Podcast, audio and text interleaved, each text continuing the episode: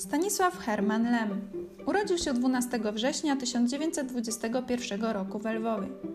Polski pisarz gatunku science fiction, filozof, ale także futurolog oraz krytyk. Planował rozpocząć studia na Politechnice Lwowskiej, jednak w okupowanym przez wojska radzieckie Lwowie okazało się to niemożliwe. Dzięki znajomościom ojca dostał się na studia medyczne, które przerwał w okresie okupacji niemieckiej – a gdy powrócił po wojnie, zrezygnował z ostatnich egzaminów i tak zakończyła się jego przygoda z medycyną. W 1946 roku cała rodzina przyniosła się do Krakowa, nie chcąc przyjąć obywatelstwa ZSRR. Kariera literacka Lema zaczynała się od współpracy z czasopismami takimi jak Kuźnica, Tygodnik Powszechny, Nowy Świat.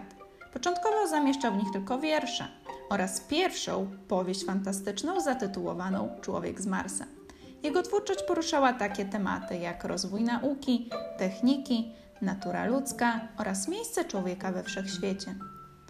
Rozpoczął od powiastek prostych, takie jak Astronauci czy też Obok Magellana.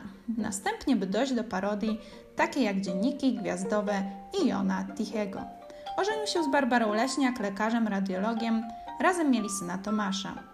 Pod koniec życia Lem podupadł na zdrowiu, chorował na cukrzycę. Zmarł 27 marca 2006 roku w Krakowie. Nazwiskiem pisarza została nazwana planetoida 3836 Lem, a także ulice w Krakowie i Wieliczce.